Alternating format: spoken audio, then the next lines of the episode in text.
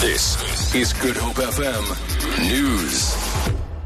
Good afternoon. The South African National Editors Forum, SANEF, has condemned the police for an incident yesterday when they allegedly prevented journalists and photographers from taking photos at a shooting scene outside the Tshwane Event Centre. The shooting left one person wounded. SANEF has accused the police of acting unconstitutionally by breaching the Constitution's media freedom provisions and the laws concerning police standing orders. SANEF spokesperson Raymond Louw. Photographers and journalists from taking pictures of the scene.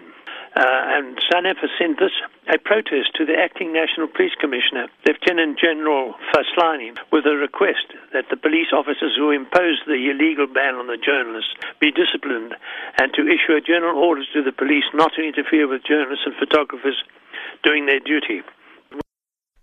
The City of Cape Town's Vice Squad has rescued a 24 year old woman in the Bellville CBD who was forced into sex work. Mayoral Committee member for Safety and Security JP Smith says the woman told officers that she had been forced into prostitution after being lured from Johannesburg to Cape Town with a promise of employment. Smith says she has been taken to a safe house and the case was handed to the Hawks for investigation.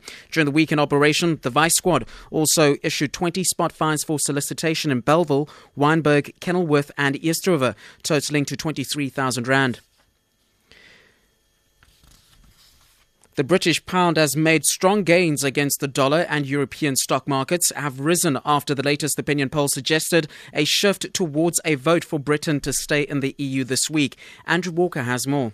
If the referendum, now just three days away, were to vote to leave, it would create uncertainty about the nature of Britain's future relationship with the rest of the EU. In the financial markets, that's widely regarded as likely to be bad for the economy.